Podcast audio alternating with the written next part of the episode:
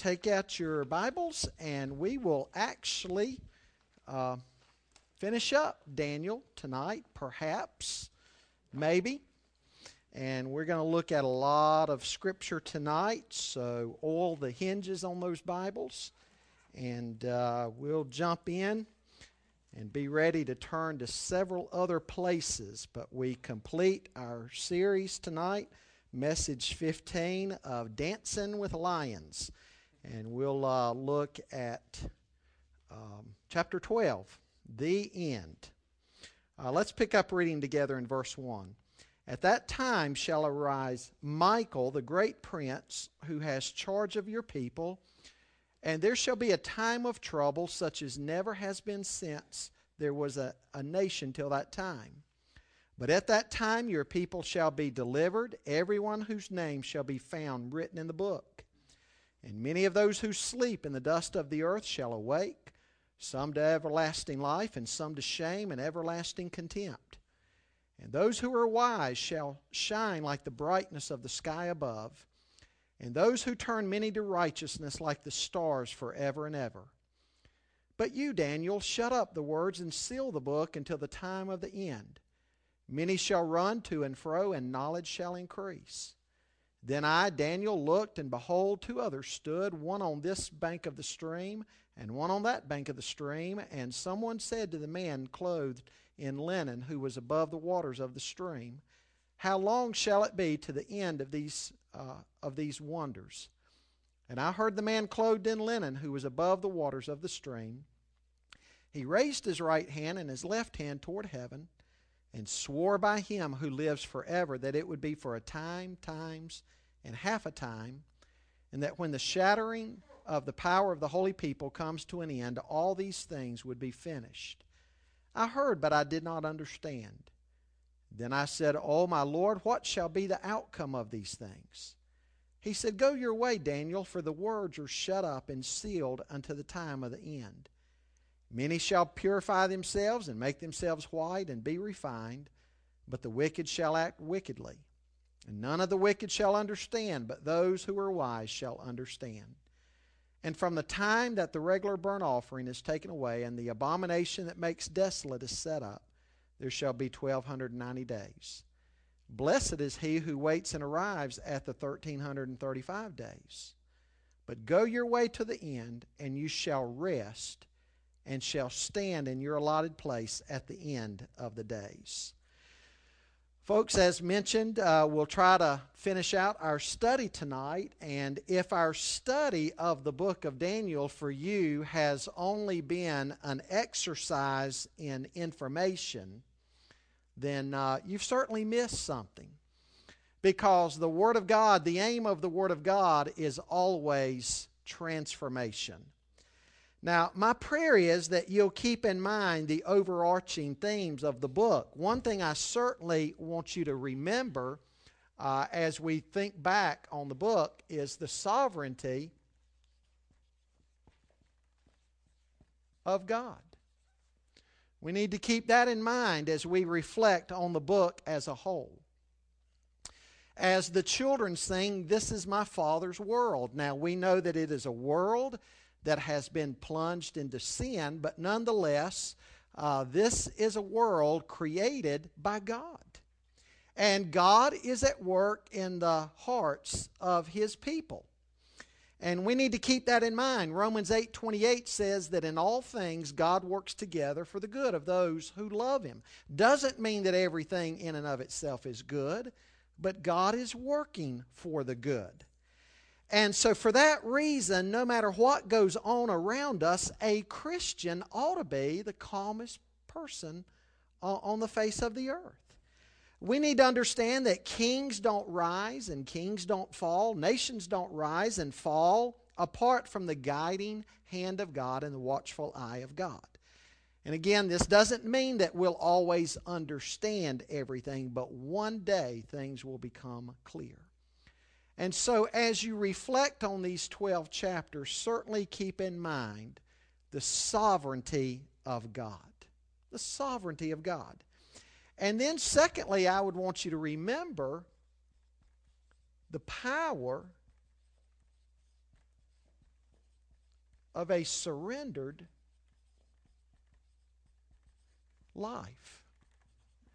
We saw all the way back there in Daniel chapter 1, verse 8. What did Daniel do according to verse 8? He purposed in his heart that he wouldn't defile himself. He had been kidnapped with some of the other cream of the crop youth from Judah, carried into exile, was going to be there for 70 years. And uh, he was, he was put under the watch care of the leader of the eunuchs, probably implying that Daniel and his friend, friends had been made eunuchs as well. And uh, they were going to be discipled on Babylonian ways and then enter into the king's service. And the king was going to give them the best of everything, and he was going to put all that food before Daniel and his friends, food that had been offered to Babylonian deities. And uh, Daniel, the Bible says, purposed in his heart that he would not defile himself. And of course, he put that test case up that they could just have water and vegetables and be tested at the end of the period of the test time. And of course, they were shown to be stronger and wiser than all the other uh, young people. And so they were able to continue uh, in that diet that they had asked for. But what we see there in the first chapter is when they were examined, uh, the king and his officials found Daniel wiser than all the other young people Daniel and Shadrach, Meshach, and Abednego. And we know, of course, that Daniel stayed in that position. He became like the prime minister and an advisor to kings. And Nebuchadnezzar came and went. The uh, Medo Persian kings came and went, as, as far as Cyrus and, and Darius. And of course, there was uh, Belshazzar also, who ruled with Nabonidus uh, after Nebuchadnezzar. All these men came and, and, and, went, and yet Daniel was still there in the land. Uh, God was using him in a powerful way. And I think it starts all the way back in chapter 1 at verse 8 when Daniel purposed in his heart that he was going to be a young man of God and he was not going to compromise his faith, he took a stand for the Lord and God blessed his life. So, the power of a surrendered life. And then, thirdly, we need to keep in mind the reality of prophecy we saw how the critics of the book of Daniel, uh, a lot of unbelieving critics and those who deny prophecy, want to make it a second century BC document rather than a sixth century BC document because they want to try to make it history rather than prophecy. That Daniel, that Daniel has a late date to it, that he is actually a, a historian writing about events that have already happened, but also kind of writing as a deceiver, trying to make himself out to be a prophet when actually he was just a historian. But all of their arguments we've looked at collapse in on themselves. And even if you were to go with that late date, we've seen much in the book of Daniel that, that uh, is forecast way into the future beyond the second century BC. And so you still can't get away from the prophetic element. Try as some want to, they can't get away from it. But prophecy is real. We've seen that in the book of Daniel. And so remember all of these things as you reflect uh, on this book. And, and we know that the kingdoms of this world are going to become more and more powerful, and they're going to become more and more wicked. It's what we've seen through human history. We've also seen in the Word of God and in this book that God is not done with the Jew yet. God will one day put down all wickedness, establish His everlasting rule of righteousness and peace. And uh, as we move into Daniel 12, we see that uh, what we cover tonight is the conclusion of that last vision. It's the conclusion of that section that began back at chapter 10. Chapter 10 chapter 11, and chapter 12 are a unit. Chapter 10 was Daniel's prayer. He was sorrowful as he learned about the condition of his people and some of them that had gone back. And uh, Daniel receives that vision of the glorified Christ, like John did in Revelation 1, because uh, Jesus is the focus of all prophecy. And then last week we looked at the actual content of the prophecy itself in chapter 11. And then in chapter 12, we see the conclusion of this prophecy. And so let's jump in tonight to the, to the final uh, message here on this book. And as we do so, I want you to remember that the Bible says that when Jesus comes back for his church, it's going to be announced by the shout of the archangel. In fact, Paul mentions in 1 Thessalonians 4:16, "For the Lord himself will descend from heaven with a shout, with the voice of an archangel, and with the trumpet of God, and the dead in Christ shall rise first." Now, what I've been teaching is that when this event happens, those left behind are going to see the work of the Antichrist. The Antichrist is going to be revealed, and tribulation, a time of tribulation, the 70th week of Daniel, is going to be ushered in. Now, notice from verse 1, it talks about Michael. At that time shall arise Michael, the great prince, who is in charge of your people, and there shall be a time of trouble such as never has been since there was a nation till that time but at that time your people shall be delivered, everyone whose name shall be found written in the book. Michael seems to be the archangel who watches over the Jewish people. In fact, that's explicitly stated here. And verse 1 talks about a coming time of distress. It's exactly what Jesus said in Matthew 24 in the Olivet Discourse. We've covered that as well. Jesus said there would be a time of tribulation such as the world had never seen before. But in the midst of that tribulation, there's going to be great hope. God has reminded us so often in the Bible that we are to be people of hope.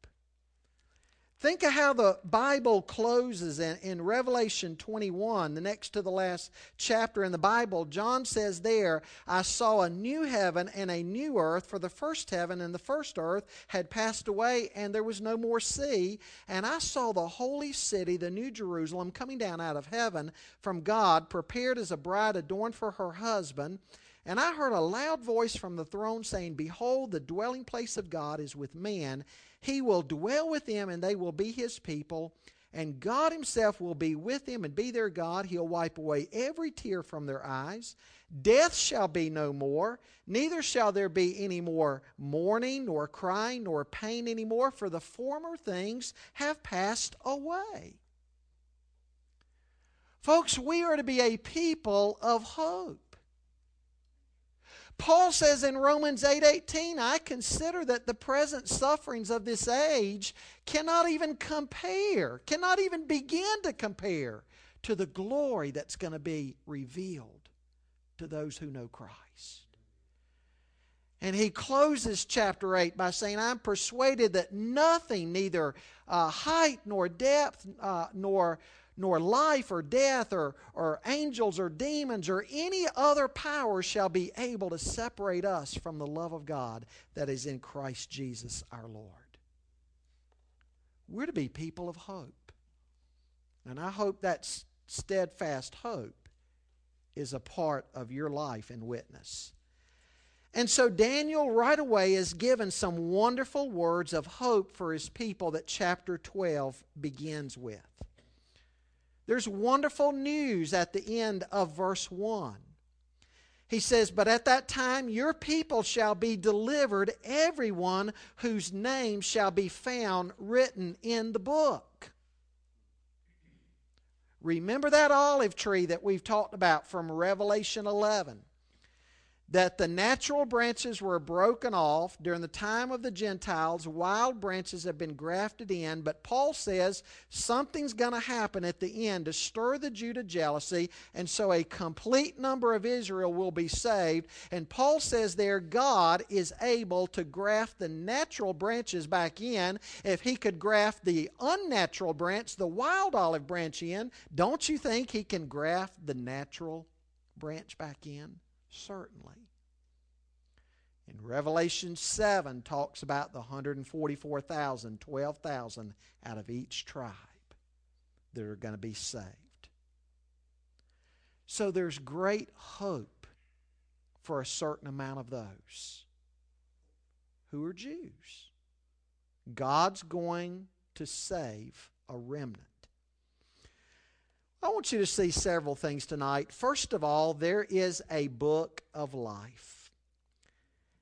There is a book of life, but at that time your people shall be delivered, everyone whose name shall be found written in the book. Again, the wonderful news in verse 1 news of hope. A certain amount of the Jews will be delivered, but God clarifies who it is that will be delivered. Not every Jew, but those found written in the book. Those found written in the book. God's going to save a remnant who will receive the promises that God made to both Abraham and David. They'll come to Christ. They're not going to be saved apart from Christ. There's not a second plan of salvation. What God's going to do is stir them to jealousy, do a work in their heart, and draw them to faith in the Lord Jesus Christ. And a complete number of them are going to be saved. And the Bible says right here that their names will be written into the book of life. Now let's think about this concept a moment of books. Find the last book of the Old Testament, the book of Malachi. We're told in Malachi chapter 3. Malachi chapter 3 and verse 16 that there is a book of remembrance he says, Then those who feared the Lord spoke with one another. The Lord paid attention and heard them, and a book of remembrance was written before him of those who feared the Lord and esteemed his name. They shall be mine, says the Lord of hosts, in the day when I make up my treasured possession, and I will spare them as a man spares his son who serves him. A book of remembrance. And then over in Revelation 20 is where we'll, we are told about the book of life. Revelation chapter 20 and verse 12. John says, And I saw the dead, great and small, standing before the throne, and books were opened. Then another book was opened, which is the book of life. And the dead were judged by what was written in the books according to what they had done. And the sea gave up the dead who were in it. Death and Hades gave up the dead who were in them. And they were judged, each one of them, according to what they had done. Then death and Hades were thrown into the lake of fire. This is the second death, the lake of fire. And if anyone's name was not found written in the book of life, he was thrown into the lake of fire. And so, a book of life. Now, when we think about these various books that God keeps, it certainly says to us that God keeps perfect records. And this shouldn't surprise us one bit. Folks, don't ever think that God's judgment is arbitrary. God's judgment is not arbitrary. God knows who belongs to Him and who doesn't. And God knows what everybody has done. Again, His records are perfect. Now, we know what it is to have our name uh, in books or on rolls. You have your name on a church roll. You may have had your name as a young person on an honor society roll. You're certainly on the tax rolls, aren't you? But the only book that really matters is God's book. Remember what Jesus said in Luke 10 20? He said, Nevertheless, do not rejoice in this, that the spirits are subject to you, but rather rejoice because your names are written in heaven. Remember what had happened there in Luke 10? Jesus had sent the 70 out on that preaching mission, and as they went, they saw all kinds of miraculous things happen. And they came back rejoicing. And Jesus says, Guys, that's great, but don't rejoice simply in this, but rejoice rather that your names are written in heaven's book. That's the reason to rejoice because the Bible says if your name is not in the Lamb's book of life, you'll be cast into the lake of fire. And so what's our main concern to be? Our main concern is is my name in God's book? Not just a church roll. There are too many that are CEOs, Christmas and Easter onlys, or uh, FBPOs for burial purposes only. That's the only time they're going to show up at church. But have you been born again? Is your name in the Lamb's book of life? Jesus said in Matthew chapter 7 A good tree cannot bear bad fruit, nor can a bad tree bear good fruit. Every tree that does not bear good fruit is cast, cut down and thrown into the fire. Therefore, by their fruits you will know them. Not everyone who says to me, Lord, Lord, shall enter the kingdom of heaven, but he who does the will of my Father in heaven. Many will say to me in that day, Lord, Lord, have we not prophesied in your name, cast out demons in your name? and done many wonders in your name. And then I'll declare to them, I never knew you. Depart from me, you who practice lawlessness. Have I been born again? Is my name written in the book of life? That's the only question that's ultimately going to matter. And so, first of all, there's a book of life. Secondly, I want you to see there are two distinct kinds of future resurrections. Look at verse 2 here uh, Daniel is told, Many of those who sleep in the dust of the earth shall awake, some to everlasting life, and some to shame and everlasting contempt. Now turn with me over to John chapter 5. I told you we're going to be doing a lot of skipping around tonight in Scripture, more than we usually do. But I want you to see some of these things, how they tie in at different places in the Bible. John 5, 28 and 29. Listen to what Jesus said there. He said, Do not marvel at this. In verse 28, for an hour is coming when all who are in the tombs will hear his voice and come out. Those who have done good to, re- to the resurrection of life, and those who have done evil to the resurrection of judgment. And again, once again, over in Revelation chapter 20, Revelation chapter 20 and verse 6. It says, Blessed and holy is the one who shares in the first resurrection. Over such the second death has no power, but they will be priests of God and of Christ, and they will reign with him for a thousand years.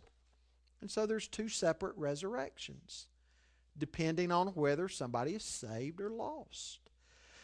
Folks, the Bible never teaches universalism. Universalism states that everybody somehow is going to make it to heaven. We'll get there on separate paths. You just need to be true to your path. You need to be sincere. But the Bible never teaches that. Jesus never taught that. Jesus taught about a broad path that leads to destruction, and sadly, many are on that path, and a narrow path to eternal life. Folks, if all paths are equal, then the greatest tragedy in the world was the cross of Christ because Jesus died for no reason. In fact, the incarnation itself was unnecessary, and Calvary should have been avoided at all cost. But of course, Bible believing Christians don't believe that everybody's going to make it to heaven. And we don't believe that there are multiple plans of salvation. Jesus said in John 14, 6, I am the way, the truth, and the life. No man comes to the Father but by me. Jesus told a parable in Luke chapter 16 about a man who died, a rich man who died, and he, he wasn't in Hades because he was rich. uh, the parable talks about in his life. He just lived for his riches and he ignored God. He had no heart for God and no heart for anybody else. And so he died, and there he was in Hades. And he lifted up his eyes in torment and he saw Abraham, or Lazarus rather, in Abraham's bosom. And he said, Oh, that somebody could come over from that side and just put a drop of water on my tongue. And, and in that parable, Jesus talked about the great gulf that nobody could cross over. Once you die, eternity's settled. And when he finally found out there was no hope for him, he begged that somebody would be raised from the dead and go tell his brothers. He said, No, unless one rises, uh, if one rises from the dead, even they won't believe. And they didn't. They just need to believe the witness of Scripture. And so Jesus plainly pointed out that there's only one way to heaven, and everybody doesn't make it. Which resurrection am I going to be a part of? Again, uh, John said in Revelation 20, Blessed are those who are a part of the first resurrection. Over them, the second death has no power. The bodies of the rest of the dead, the ungodly dead, are going to stay in the ground until the thousand year millennial reign of Christ is complete, and then they'll be resurrected. They'll meet God at the great white throne judgment, and then they'll be cast into the lake of fire. You see, if you've been born just once, you're going to die twice. If you've been born twice, you'll just die once. If all you've experienced is the physical birth, and not the spiritual birth. And you're going to die physically, but you're going to die spiritually and be alienated from God for all of eternity. But if you've been born twice, not only physically, but spiritually, you'll only die once, the physical death, and that'll never hurt you because the Bible says, absent from the body and present with the Lord. But you've got to be born again. Jesus said to Nicodemus, a more religious man than any of us in here tonight. Nicodemus, unless a man is born again, he will not see the kingdom of heaven. Two resurrections, the first and the second. You don't want to be a part of that second, you want to be a part of the first. Thirdly, I want you to see from verse 3 it's possible, possible to be stars in God's eyes. He says there, And those who are wise shall shine like the brightness of the sky above, and those who turn many to righteousness like the stars forever and ever. Folks, who are the stars today? It's those people like in Hollywood, uh, people of the world. Some people of the world idolize them. Some of the top stars of 2012 uh, Tom Cruise, Adam uh, Sandler, Will Smith, James Cameron, who wrote and produced Avatar, Johnny Depp, Steven Spielberg, Christopher Nolan, Leonard uh, Leonard uh, Cap- DiCaprio. Those are people that are stars in the eyes of the world. And also, the world pays attention to, to whoever makes the, the cover of Times Person of the Year, although that's become quite a mess in recent years. But, folks, there's a different kind of star that ought to matter to us God's stars. Verse 3 speaks of those who turn many to righteousness. Paul said in Philippians 2 14 to 16, Do all things without complaining and disputing, that you may become blameless and harmless, children of God without fault in the midst of a crooked and perverse generation, among whom you shine as lights in the world, holding fast the word of life, so that I may rejoice in the day of Christ, that I have not run in vain or labored in vain. You want a chapter that records God's stars. Turn with me to Hebrews 11. Hebrews 11. Let's read about some of these folks. Hebrews 11, verse 4 says, By faith Abel offered to God a more acceptable sacrifice than Cain, through which he was commended as righteous, God commending him by accepting his gifts.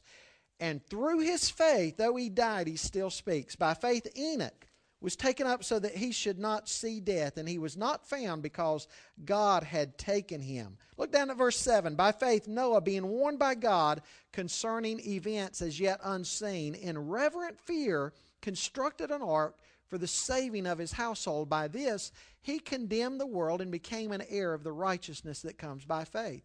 By faith, Abraham obeyed when he was called to go out to a place that he was to receive as an inheritance and he went out, not knowing where he was going.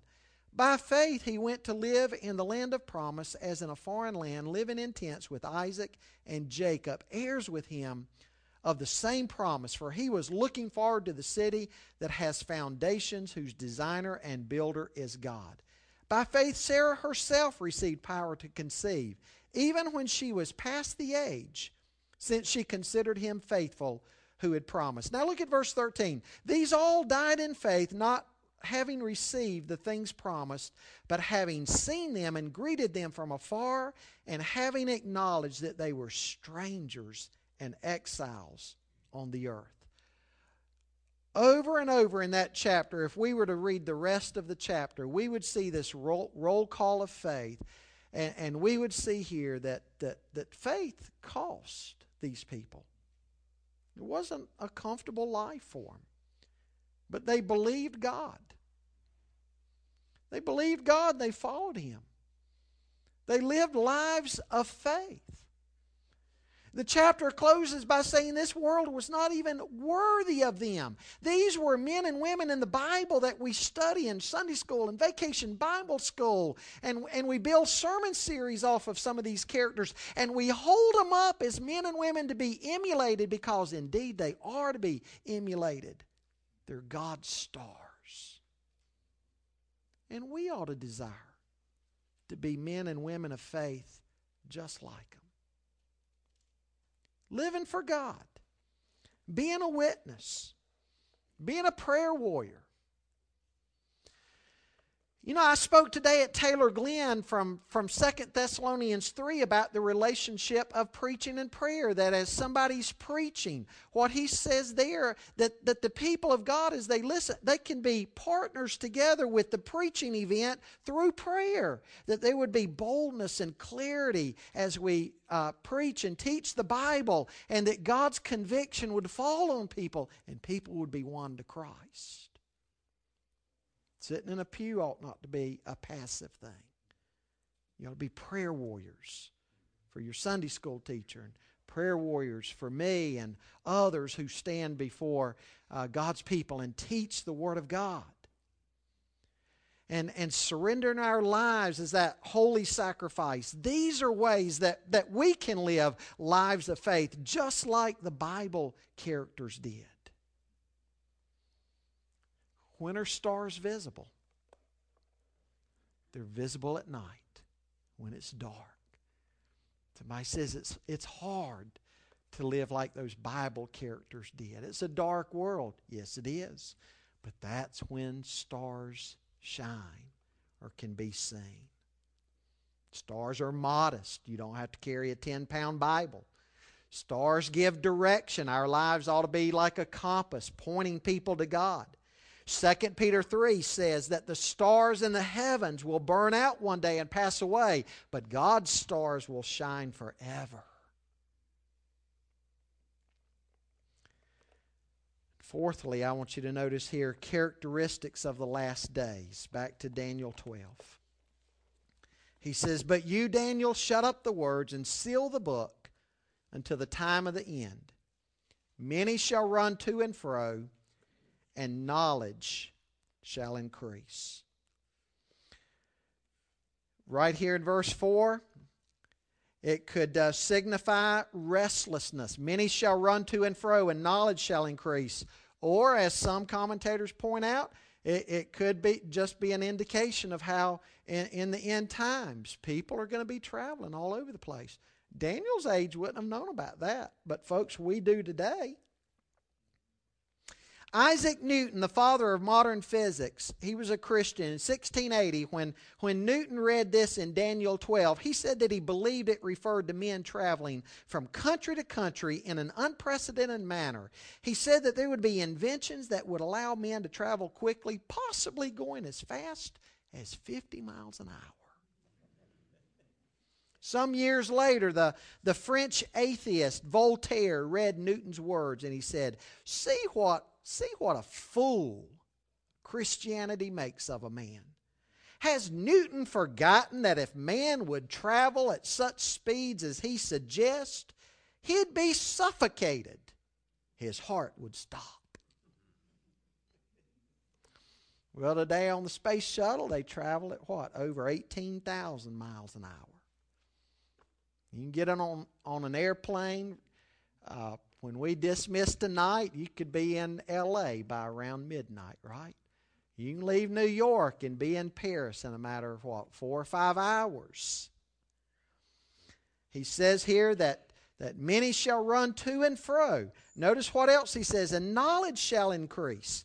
The industrialized age revolutionized the world, and that's what the uh, information age is doing today. You can get a whole library today on just a little flash drive or CD. Type in any subject on Google. It said that from Jesus to 1700, knowledge doubled. From 1700 to 1900, it doubled again. From 1900 to 1950, it doubled again. From 1950 to 1970, doubled again. Now it's said that information doubles about every two years. Explosion of information. But look at the moral condition of the world.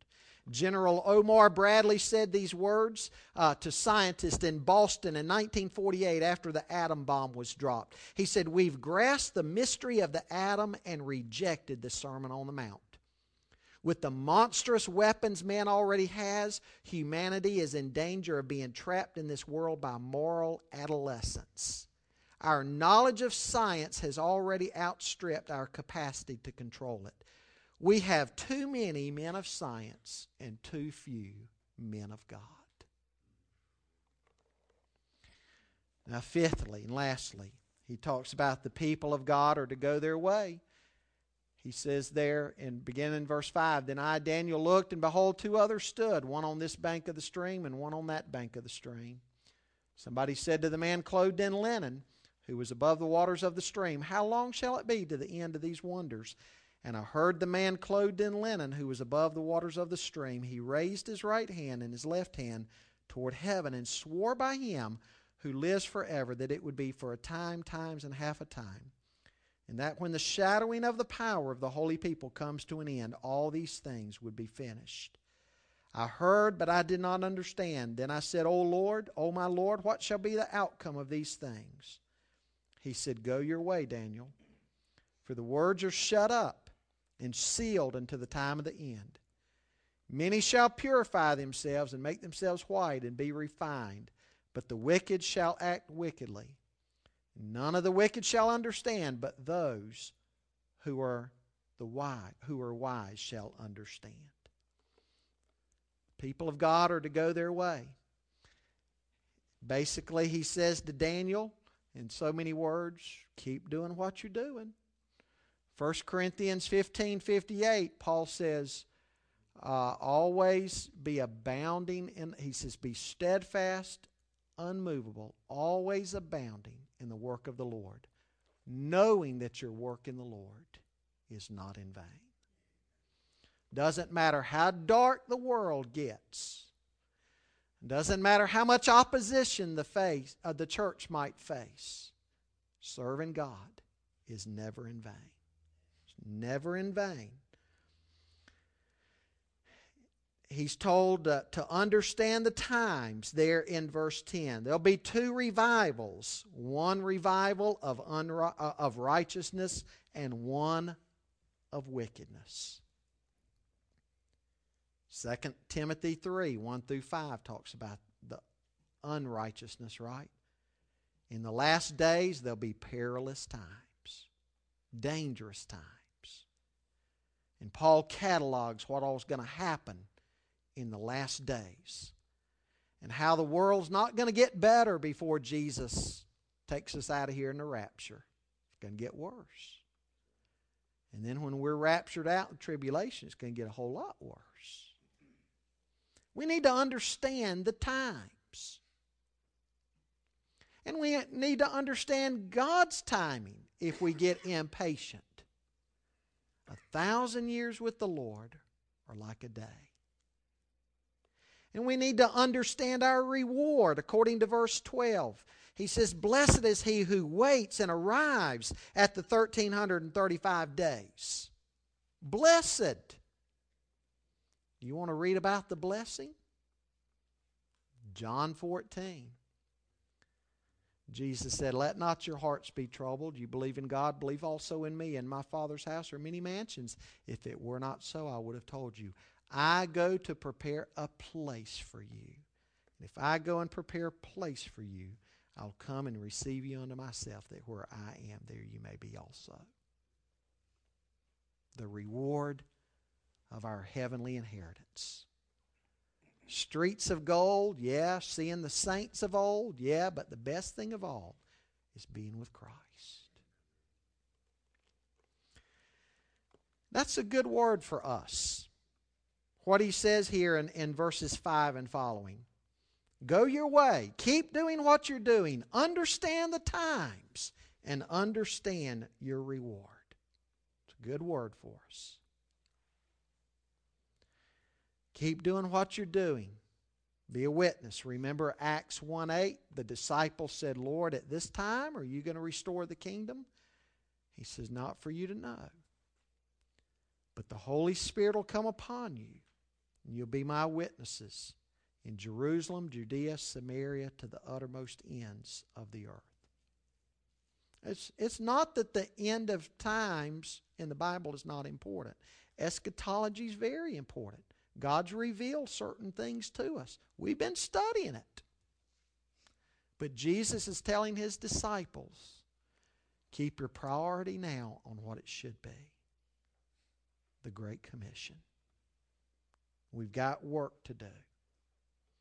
We need to be about that work. As 2 Peter 3:18 says, we need to be growing in the grace and the knowledge of the Lord. And as Romans 12, 1 and 2 says, we need to be that living sacrifice, being transformed by the renewing of our mind and not being conformed to the world. So, being about what we ought to be about, the Great Commission, growing also in the grace and knowledge of the Lord, and then every day being that living sacrifice. That's how we need to be living right now. Dark days, times are urgent. Go your way as a believer. Be doing what you ought to be doing as a believer. When we walk out of these doors, I like what some churches put in their parking lot as you're pulling out. Now entering the mission field. We need to remember that. We need to be about God's business. Times are urgent. We need to be growing. And we need to be living lives of surrender in all that we do. It's a good word that chapter 12 closes with. Daniel's given indications about the end. But Daniel wasn't to sit down and quit and just focus on that. He was to keep busy, purposing in his heart the way he did all the way back in chapter 1. Amen? Any comments as we close this book? Mm-hmm.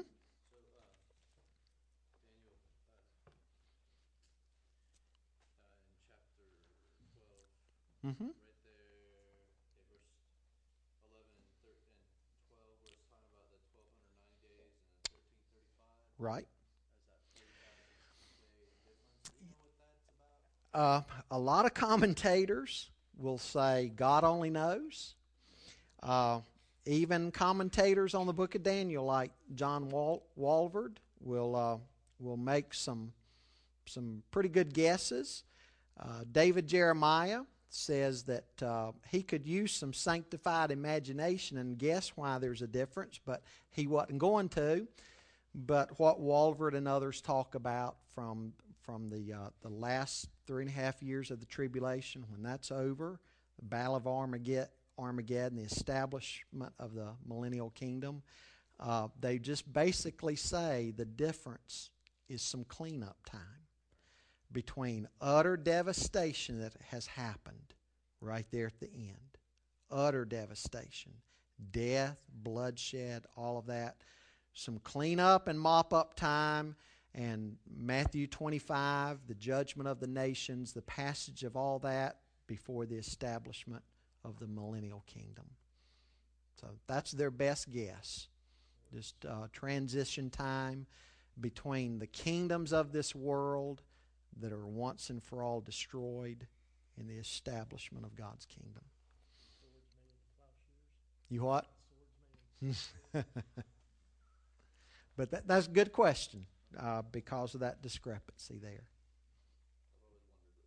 Mm-hmm. Yes. The the three and a half years. Times, times, and a half time. Two things I noticed about the, the book. Mm-hmm. It's written in the first person, which meant it's not a passed down story that could change from passing to passing to passing. Certain personal testimony. I think that's very important because Mhm. it's first person narrative. And some, like I point out too, the way parts of the book written in Hebrew, parts of the book in Aramaic. So Daniel's people could understand it, and people who were unbelievers could understand the parts addressed to them. And then the other thing I noted was, think what it took for this book to be, be preserved at Mhm. that point in time when there was no Jewish structure Right, to save it. right. That, that in itself is a miracle.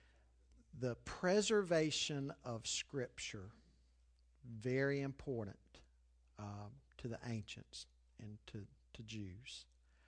Uh, that's why, you know, in the past, I've encouraged y'all to go over and see passages while it's still in Charlotte. Lar- largest privately held collection of ancient manuscripts.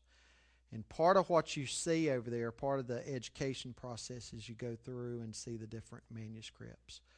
The, the painstaking uh, efforts that they went through to be exact in copying and very exact and precise in preserving. But ultimately, we know God had a hand not only in, in the inspiration of Scripture, but the preservation of it. And, and that shouldn't surprise us that God preserves His love letter to His people down through all generations. That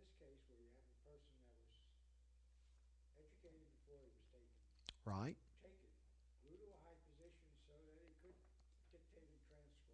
Right? and managed to survive the, the past the 70 years so it could be disseminated. Yes. The, the handiwork of God on his life. Yeah. The safest place for a man to be is in the will of God. Daniel was better off in Babylon than he would have been in Judah because God wanted him in Babylon. Certainly. Yes. Mm-hmm. The image of Antichrist will be permitted to remain thirty days after Antichrist himself has been cast into the lake of fire. You have any comments on that? Why that image is permitted to remain thirty days after? I'm not aware of a scripture verse that teaches that. Maybe, maybe there's one that I'm just not aware of, but I'm that may just be some of that sanctified imagination that David Jeremiah talks about. It, Now again, there there may be some verse that talks about that. I'm not aware of one. So- there's not a specific verse that talks about it, but there's two or Okay. three verses with these numbers in them. If you uh, subtract them, you have that many days that are not accounted for. And Hmm. Also in, in verse 12, 1,335 days. Mm-hmm. Uh, that's, I mean, uh, that's, that's uh, uh, the uh, remaining of the years. There's 75 days in there that's not accounted. Yes, because the 1260, the 1290, and the 1335. Yeah, So got got two months there. yeah. Yeah.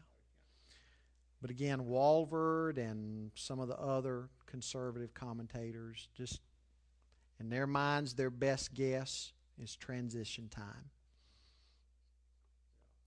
Uh, transition time, the judging, of the Matthew 25 sheep and goats, uh, the mopping up at the close of the kingdoms of this world, the establishment of God's kingdom. That um, there's some time allowance transition in there. There's got to be a time that, that God or Jesus teaches us how we're going to Hmm. in the millennium kingdom too. Right. I mean, Right. not I don't think Yeah. we're have the knowledge to do Right. but, uh, anyway, But bottom line, we're not. It, he doesn't specify exactly why there's the difference. So you know, we are left to kind of wonder about that, and that's one of the things that the in chapter twelve that the scholars write about, talk about, and just present some different opinions. And one, one other thing I got to ask you, hmm who, who told you, or where did you learn that, uh, the, uh, rich man and the poor man was a parable? Who told you that? And you've got a good point. It may not be a parable. Jesus, because la- if it's a parable, now in defense of it not being a parable, if it is a parable, it would be the only parable where a character is actually given a name Lazarus. And so there's arguments on both sides that it's, uh, and a lot believe that it may not have been a parable. Jesus was citing, There was a certain rich man, right, and, and why would he want to fool his, his, uh, right, sure. anyway? you- Right. You, uh, you should change that. Every time it comes up, you say, "Well, I'm gonna jump up and correct it." Uh, Claude, you're a mess. but, but you got a good point. A lot of people believe that that is not a parable. Yeah. But just by now saying a certain rich man doesn't necessarily discount it from being a parable because in the parable of the prodigal son, that's how that parable is introduced. A certain man had two sons which so that phrase doesn't automatically set it up as real life characters versus parable. I wouldn't I wouldn't base my argument on that alone. Clarence Larkin says there were no parables, period. Okay. Well, then he's going to have a problem with what Jesus said in Matthew in Mark chapter four about the way he taught his disciples. Um, so anyway.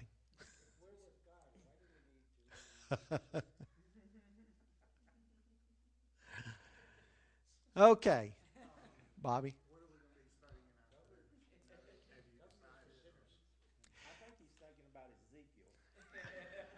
Actually, you'll notice what I try to do. I kind of alternate between different genres.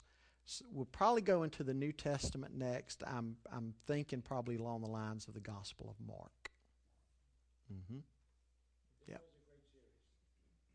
Good. Glad. Appreciate y'all's participation and like like I say, we're missing about a lot of our crowd tonight. That's I guess the weather scared them off. Hate they missed the closing one, but anyway, I guess that's their loss. But appreciate you being here, and again, your participation uh, throughout it as well. And um, hope it's been eye opening in some ways. But again, just keep keep these lessons right here in mind.